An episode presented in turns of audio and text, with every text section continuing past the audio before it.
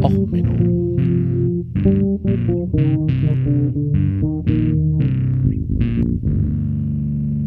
Der inkompetente Podcast über Dinge aus Militär, Technik und Computer, die so richtig in die Hose gingen. Herzlich willkommen zu Och Menno, der Folge March of the Fuckheads. Ja, ich habe gerade üble Laune. Hm. Ja, äh, ich musste auch gestern von der Polizei in mein Hotel äh, gebracht werden, weil ich mein Hotel direkt neben der FDP-Parteizentrale hatte und ich nehme das Ganze jetzt einen Tag nach der Thüringen-Wahl auf.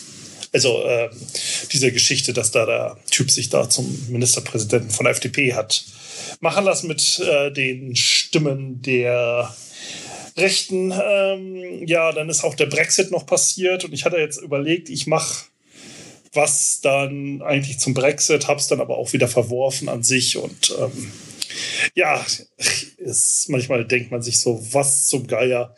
Die Realität ist noch verrückter als das, was ich hier beim Podcast erzähle.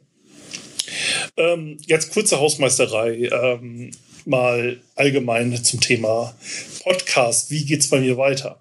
Also, ich bin an sich dabei, dass ich sage, ich muss meinen Podcast umziehen auf einen eigenen Server.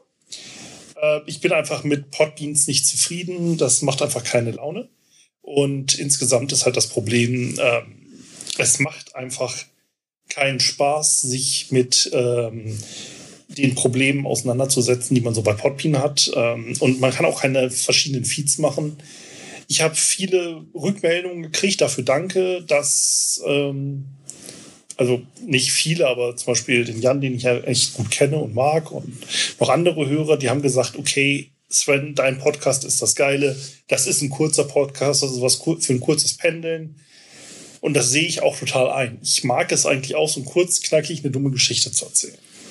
Auf der anderen Seite mag ich es auch jetzt wie die letzten Folgen mit äh, den Jungs von Das Acht, mit dem Sven und mit dem Björn, ähm, solche Sonderfolgen zu machen. Das macht einfach Spaß, das ist witzig, es ist total toll, mit anderen Leuten zusammenzusitzen und zu labern. Und ich kann das halt einfach bei Podbeans nicht auseinanderschalten. Weil ganz ehrlich, technisch ist es kein Problem, zwei verschiedene Feeds anzubieten. Ja, ein Feed für Ochmeno Classic und Ochmeno Specials oder auch Menno alle Folgen und ach Menno die kurzen Folgen, ach Menno die langen Folgen. Kann man machen. Das ist technisch kein Problem und ihr könnt euch dann abonnieren, was ihr wollt. Weil ich bin ja keinem sauer drüber, wenn er mal sagt, hey, die Folge ist mir zu lang oder zu kurz. Oder ich mag dich nur, wenn du mit anderen Leuten redest. Hey, ne? freies Land. Ich mache das hier aus meinem eigenen Geltungsbedürfnis und nicht, weil ich von euch erwarte, dass ihr meinen Podcast hören müsst. Ich freue mich drüber, dass ihr als Zuschauer mir die Treue haltet und äh, mir Feedback gibt und so, aber im Endeffekt ist das hier meine Show und ähm, ich mache das, worauf ich Bock habe.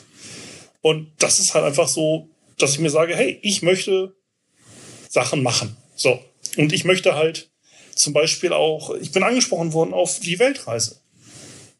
Und ich möchte halt einfach so ein paar Stories vielleicht von der Weltreise erzählen ich bin halt auch am überlegen, ob ich mir einen mobilen Rekorder kaufe und ähm, wir planen halt dieses Jahr vielleicht noch mal eine Fernreise. Ja, fliegen ist doof, ich weiß. Ähm, aber wir haben halt einfach Freunde jetzt durch die Reise in aller Welt und die wollen wir halt noch mal besuchen, so ein paar Jahre nach der Weltreise. Und ähm, das wäre halt auch eine Sache, so dass ich überlege, hey, das könnte man unter mobil aufnehmen, das würde zwar nicht live gesendet werden, ähm, einfach Internet und Rechner mit Stärke habe ich keinen Bock drauf, aber so einen mobilen Rekorder, hier so ein Zoom H6, F6 oder ähnliches, kann man ja mitschleppen. Kann man ja unterwegs mal was aufnehmen. Und das ist aber einfach kein Och-Menno.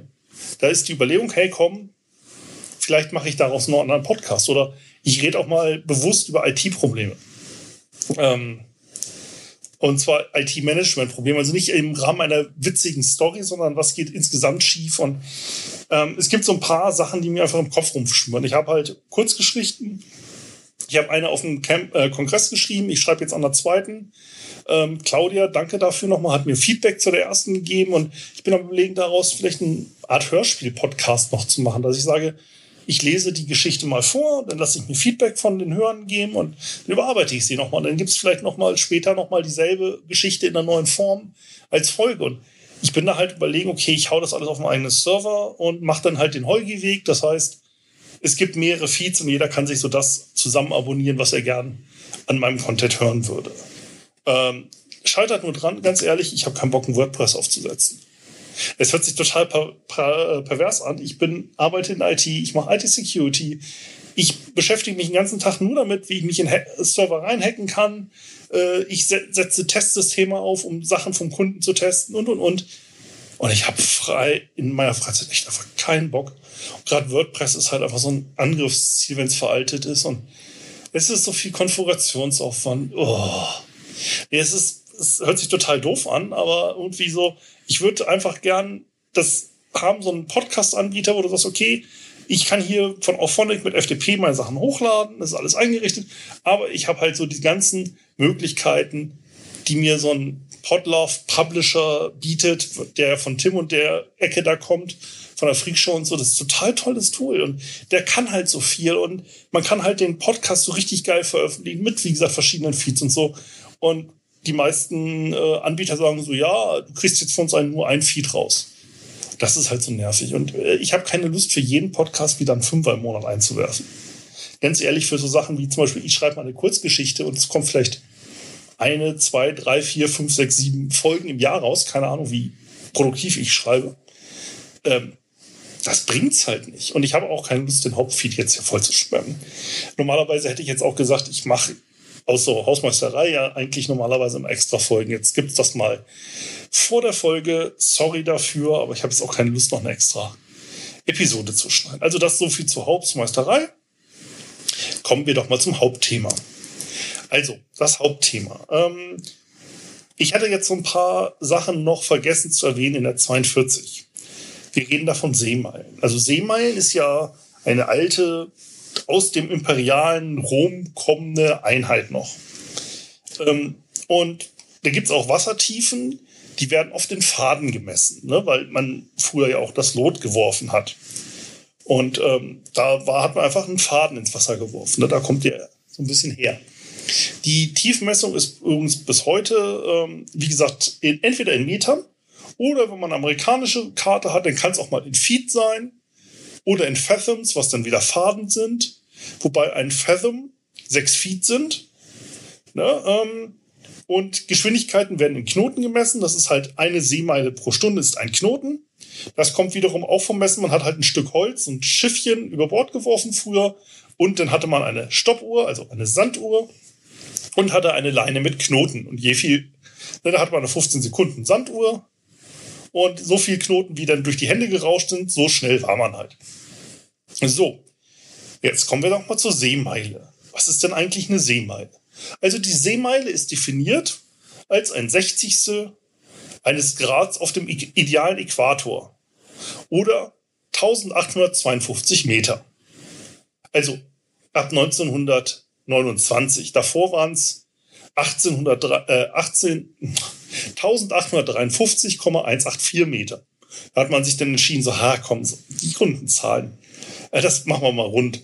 Äh, in den USA ist man übrigens erst 1954 auf diese Definition gekommen. Ähm, man hatte dann 1929 auf der internationalen äh, First International Extraordinary Hydrographic Conference in Monaco sich entschieden, das so besser zu runden. Ähm, die Briten haben das dann übrigens erst 1970 ähm, angenommen.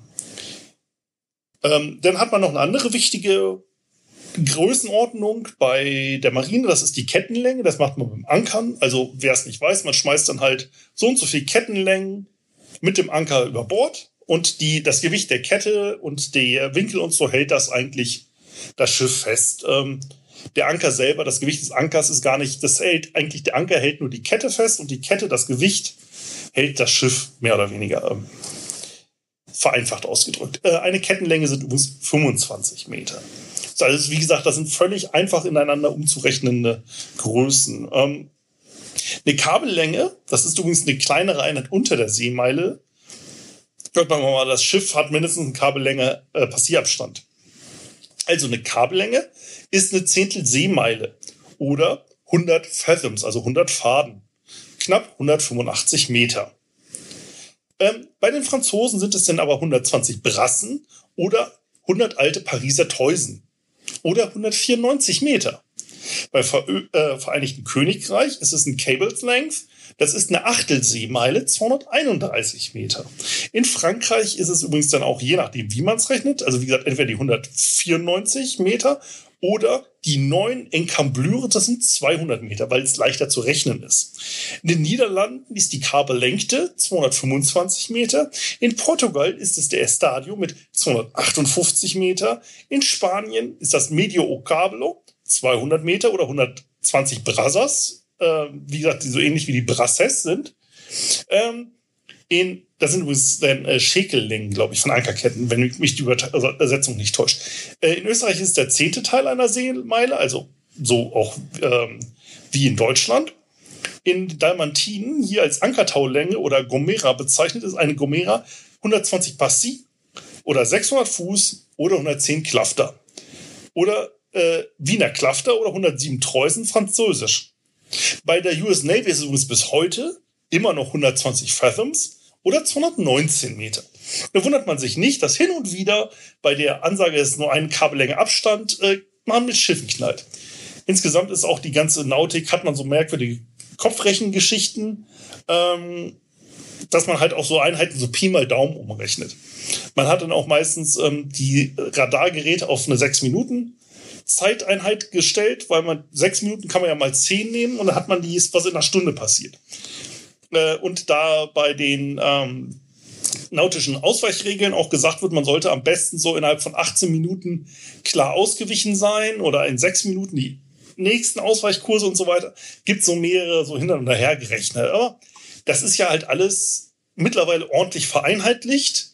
Da regen sich ja halt immer die Briten und Amerikaner drüber auf. Das ist ja auch total verständlich, dass man jetzt ja den Brexit gemacht hat, um wieder endlich äh, sich vernünftig do, eigens durchzusetzen. Ich meine, man hätte ja auch die tollen deutschen Einheiten verwenden können. Also es gibt übrigens den deutschen legalen Meter.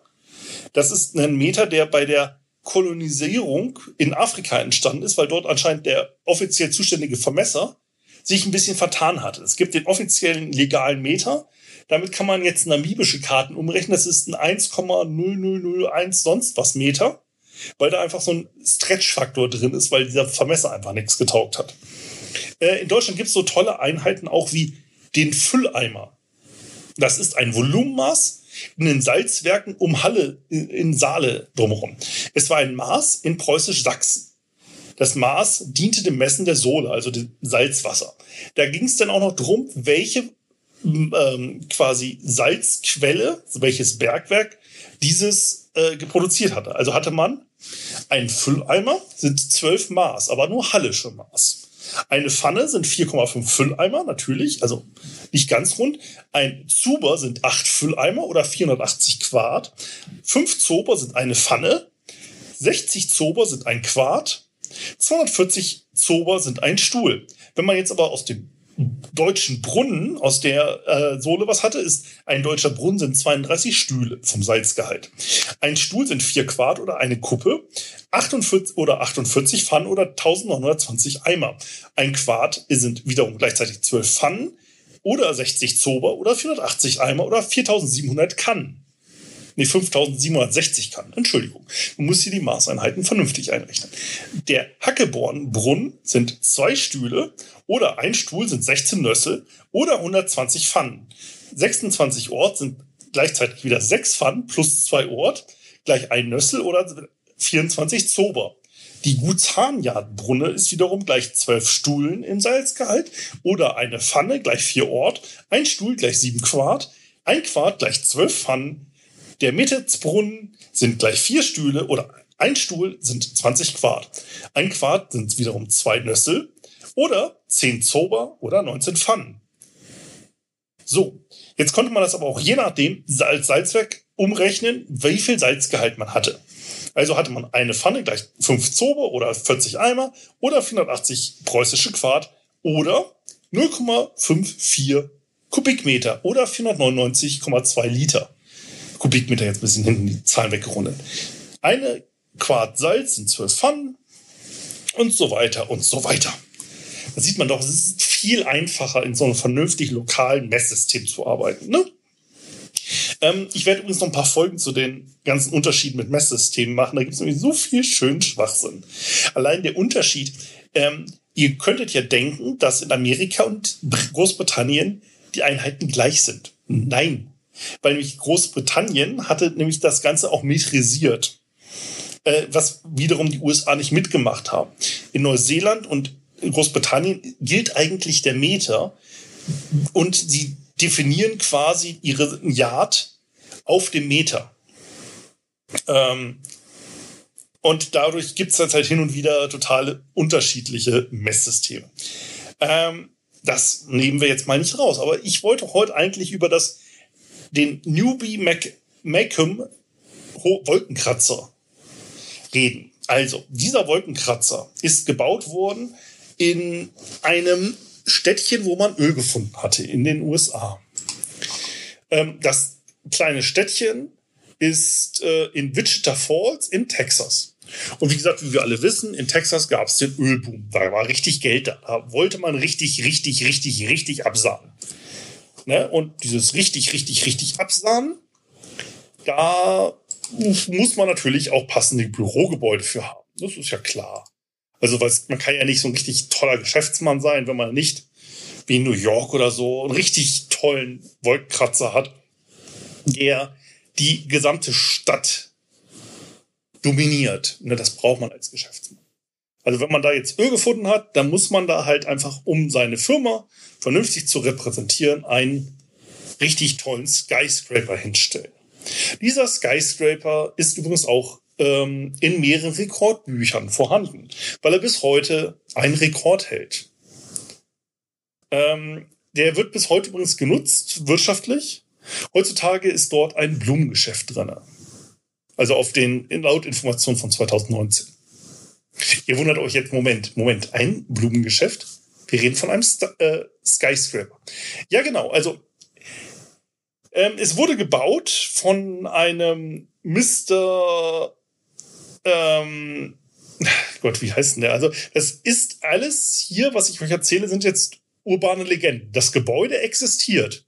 Wie es entstanden ist, weiß man nicht so. Also Mayhem, das war ein anscheinend ein Unternehmer, der in rumgerannt ist und hat versucht, Geld einzusammeln von anderen ähm, Investmentfirmen er sammelte dann insgesamt 200.000 Dollar ein. Das sind nach heutigen Umrechnereien äh, 3 Millionen US-Dollar als, Invest äh, als Erstinvest für dieses Ding. Und er versprach dafür, ein Hochhaus zu bauen. So, und die ähm, Investoren waren dafür begeistert. Man muss sich überlegen, Moment mal, Moment mal drei, drei Millionen für ein Hochhaus? Drei Millionen? Hm. Ein bisschen wenig, oder? Naja, also insgesamt, also wir reden hier 1912, wurde das Ding angefangen zu bauen. Ähm, und das waren halt, wie gesagt, ein riesen Ölfeldboom drumherum. Ist. Bis 1918 sind 20.000 neue Einwohner in die Stadt gekommen und es war halt wirklich über Nacht eine richtig reiche Stadt. Und dort hat halt, wie gesagt, dieser äh, Mr. McComb, ähm, der auch gleichzeitig Hauptauftragnehmer und der In äh, Ingenieur war, der es geplant hatte, ein Gebäude versprochen. Und der ist da halt, ähm, der kam aus Philadelphia und hat dann halt gesagt, okay, wir wollen das ähm, hier ein vernünftiges Gebäude bauen und wir machen da was Tolles. Und er zeigte halt Pläne, wo 480 Strich drauf waren. Und ähm, das Ding ist halt, die Investoren dachten sich, hey, das ist geil, der Skyscraper wird 150 Meter hoch, weil sie dachten, es wären 480 Feet. Ja, so. Und er hat das Geld eingesammelt und dann gab es danach einen Gerichtsprozess, weil nämlich sie kamen dann irgendwann mal in der Stadt an und stellten fest, statt den imposanten Hochhaus, das sie erwartet hatten, mit so vier geteilten äh, Etagenbereichen. Sie dachten, das wären halt so Deko-Elemente. Stellte sich raus, nein, er hatte ein 400 80 Inches hohe Gebäude gebaut, also insgesamt 12 Meter mit vier Geschossen. Innen drinne gab es auch, weil es in keinen Plänen eingezeichnet war, sie dachten, es würden Fahrstühle oder ähnliches passieren, gab es auch kein Treppenhaus. Man musste mit Leitern in diesen vier Stockwerken hoch und runter gehen. Und es gab dann anschließend einen längeren Rechtsstreit. Es wurde halt dann eine Zeit lang verwendet als Lagerraum. Und eigentlich stellte sich raus, er hatte noch nicht mal eine Baugenehmigung und ihm gehörte noch nicht mal das Land, auf dem dieses Ding gebaut wurde. Das war halt einfach ein leerer Bauplatz, der eigentlich wem anders gehörte. Und es gab natürlich den Rechtsstreit und da müsste McCallum sagte, Moment, was kann ich dafür, dass meine ähm, Kunden nicht verstehen, wenn da 480 und ein Strich drauf ist, dass das halt Inches sind und keine Feet. Ich meine, ein Feet ist es halt einfach mal zehnmal so viel. Das ist natürlich völlig klar, dass das keine Feet sein können. Also es ist Umrechnefaktor jetzt von Feet auf Inches. Ja, es ist wieder 12 Meter zu 150 Meter. Also Komma-Fehler und so schließen wir jetzt auch nochmal mit raus. Naja. Und wie gesagt, es war dann halt eine Zeit lang ähm, verwendet als Lagerraum, aber dann gab es halt die große Depression und Ölboom war auch vorbei. Und da war es halt einfach, pff, keiner brauchte mehr Büroraum. Das Ding verfiel langsam vor sich hin. Und ähm, naja, eigentlich wurde es halt immer wieder äh, zum Abriss vorgeschlagen, aber die Einwohner mochten halt ihren World Little Skyscraper, wie er mittlerweile genannt wurde, so weit, dass er dann halt 1999 endgültig äh, vor dem Abriss gerettet wurde. Es wurde dort ein Trust gegründet und es wurden dann halt auch mehrere äh, Restaurationsversuche gemacht. Äh, 2003 hatte noch mal ein Sturm das Ding verwüstet. Man hat dann halt auch noch mal äh, investiert und das Gebäude repariert. Und es war halt so, dass es eigentlich noch nicht mal für ein Hochhaus genug Höhe hat, geschweige denn für einen Skyscraper. Also insgesamt ist es halt einfach nur ein viergeschossiges Gebäude. Das übrigens so klein ist, dass ich verlinke euch unten ein Video. Ähm, man kann es jetzt betreten, wie hat so ein Deko- und Floristenshop jetzt zur Zeit drinne. Ähm, normalerweise sagt der äh, Brandschutz, man braucht eine Haupt- und eine Fluchttreppe. Hätte man eine zweite Treppe eingebaut, wäre das Gebäude innen drin voll. Es hat insgesamt nutzbar 40 Quadratmeter. Ja? Es sind insgesamt 40 Quadratmeter Nutzfläche. So, und davon gehen jetzt halt diese Treppen noch ab. Man hat da jetzt eine hoch, äh, hochmoderne Sprinkleranlage eingebaut, die diesen, diese kleine Fläche mehr oder weniger fluten kann im Notfall, weil man halt sagen kann, man kann hier keine zweite Fluchttreppe einbauen. Das Ding ist zu klein. So, und das ist jetzt mal die Geschichte des kleinsten, kleinsten Hochhauses der Welt. Wie gesagt, ähm, ich habe noch ein paar andere von diesen kuriosen Messfehlern und äh, Inch und Zoll und überhaupt und es ist alles besser. Ähm, ich werde dann im Rahmen des Brexits hier jetzt noch mal ein paar davon veröffentlichen. Aber ich hatte mir jetzt überlegt, ich mache jetzt keine Folge mit vier von diesen Fehlern hintereinander weg. Das wird hier wieder zu lang. Wir bleiben diese Woche mal kurz. Also, wie gesagt, lasst mir gern Feedback da. Abonniert meinen Kanal, ähm, schreibt mir über Twitter, auch meine OP. Ähm, Wenn es euch gefallen hat, empfiehlt mich euren Freunden. Wenn euch der Podcast nicht gefällt, empfehlt mich euren Feinden. Ähm, ansonsten, ja, bedanke ich mich für die Aufmerksamkeit und ich versuche mal demnächst einen neuen Server zu organisieren und dann gibt's hier auf dieser Stelle dann nochmal mehr Infos, ähm, wie es denn jetzt weitergeht und was ihr nochmal im Feed machen müsst. Ich hoffe, es bleibt so, dass ihr nichts machen müsst. Also, erstmal soweit. Vielen Dank. Bis nächsten Mittwoch. Alles Gute. Euer Sven. Tschüssi.